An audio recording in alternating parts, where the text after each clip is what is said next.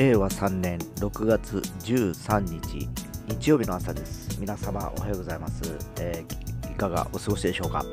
えー今朝はですね少し肌寒い朝になっておりましてですね、えー現在の気温は何度でしょうかね？えーといやそれでももう25度というふうに今なってます。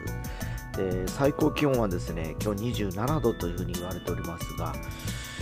なんかね、昨日もそうだったんですけど、そんなにね、暑いイメージがないんですね。やっぱりちょっと、あの、ピーカンじゃないからなのかもしれないですね。なんか若干ちょっと薄曇りの中で、えー気温僕室内の中ずっといたからですね、そういう感じなのかもしれませんけど、外に出られる方は多分今日も気温が上昇する見込みなので、お気をつけてお過ごしくださいませ。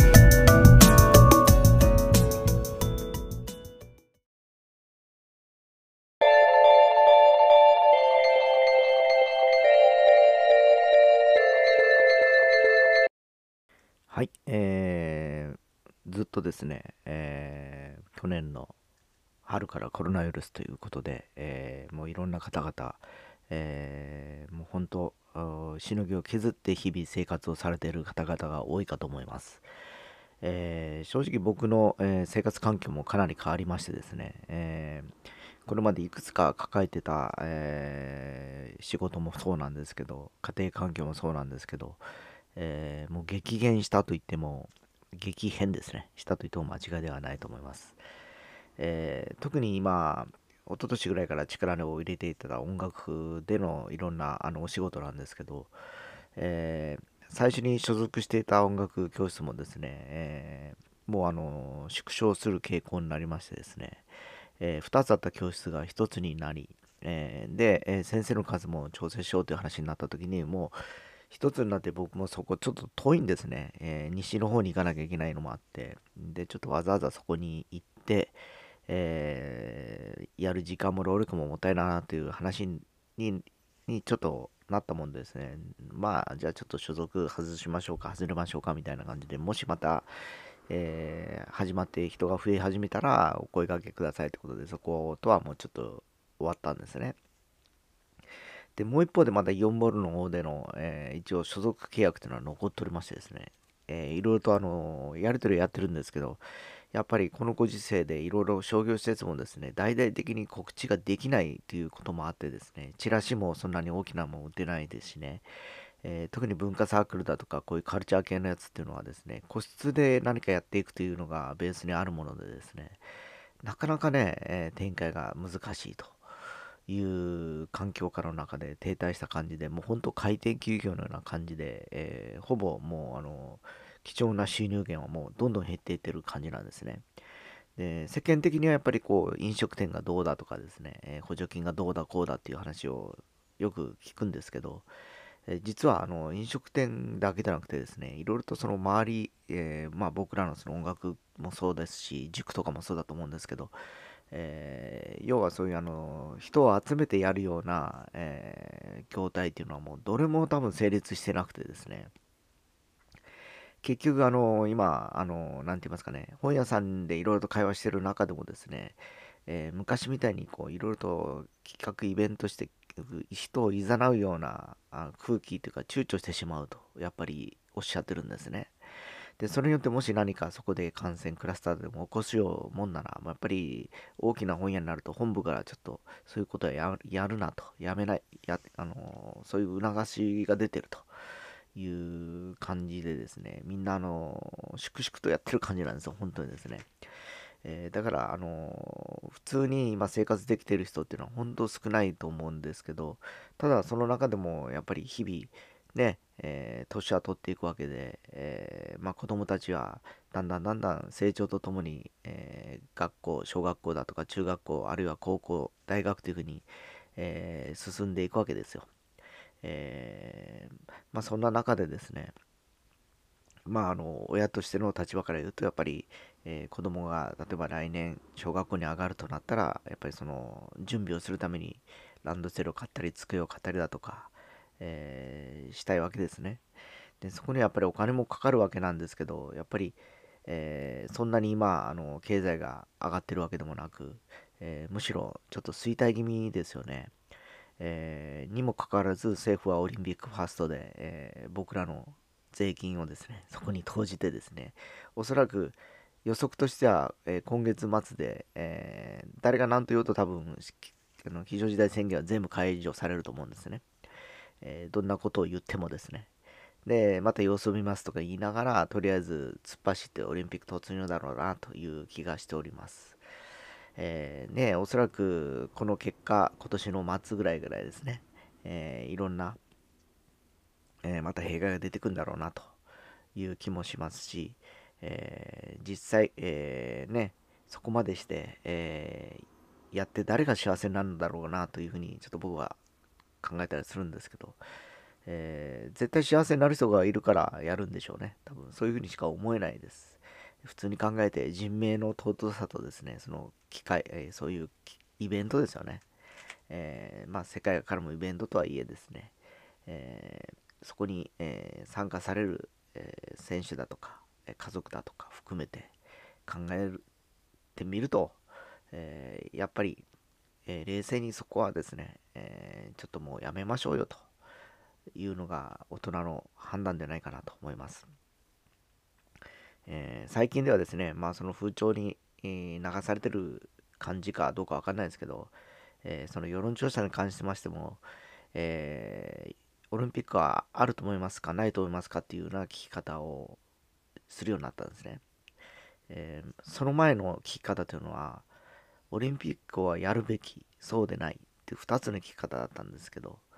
えー、それがすり替わってるような感じなんですね。で、多分皆さんあるだろうというふうに答えると思うんですね。今この調子だと。それが、えー、回答されたらあるべきというふうな感じで数が上がってると。なんかねじ曲がった気持ちの悪い感じで、えー、実は一般の僕らには伝わってきてるという感じがしたりもしてます。えー、非常にね、なんかこう、何が正解かわからないし、えー、そこまで、えー、固執してしまって、えー、突っ走るやり方っていうのはどうも、え僕は体験してないんでしょうけど戦時中の我が国の在り方と変わらない気がします、えもう目標を決めたらそれを突っ走る。どんなに被害が出てようが、え形勢不利になってようが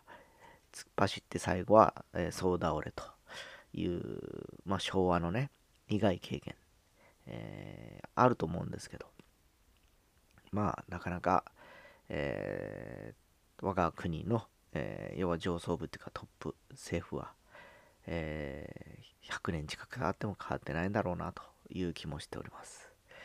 えー、まあね、えー、ちょっと話がそういう感じで今日はいろいろこう身の回りの話もしてるんですけど、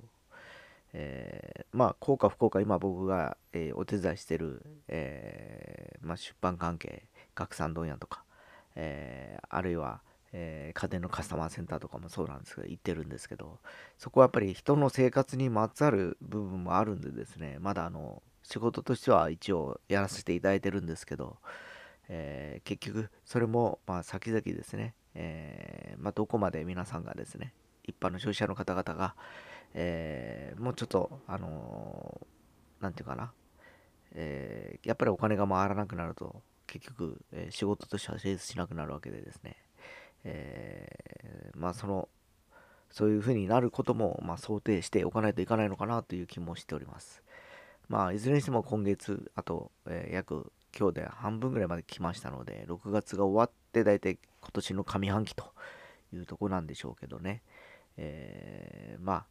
えー、後半ですね、どうやって、まあ、あの絵を描いていいのかっていうのが正直僕も分かりません。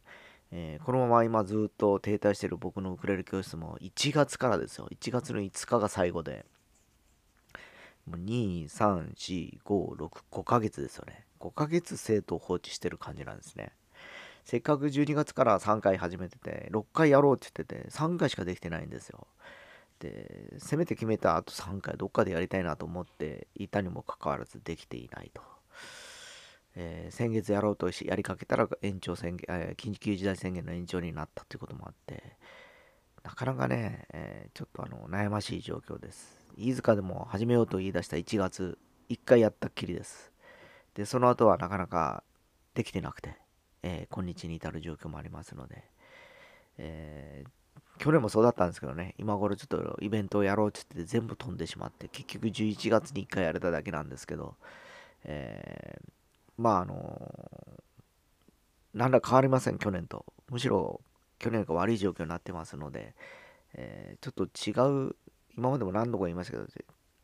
考え方を少し変えんといかんのかなっていう気がしてきております。えー、皆さんも日々の生活でね、あの一応なんとかなってるとは思いながらも、どっかでなんかその弊害が出てるということで、気がついたらね、もう、あちょっとやばいっていう時にはもう手も足も出なくなってる環境になったりもするので、少しちょっと意識してみられたらいいかと思います。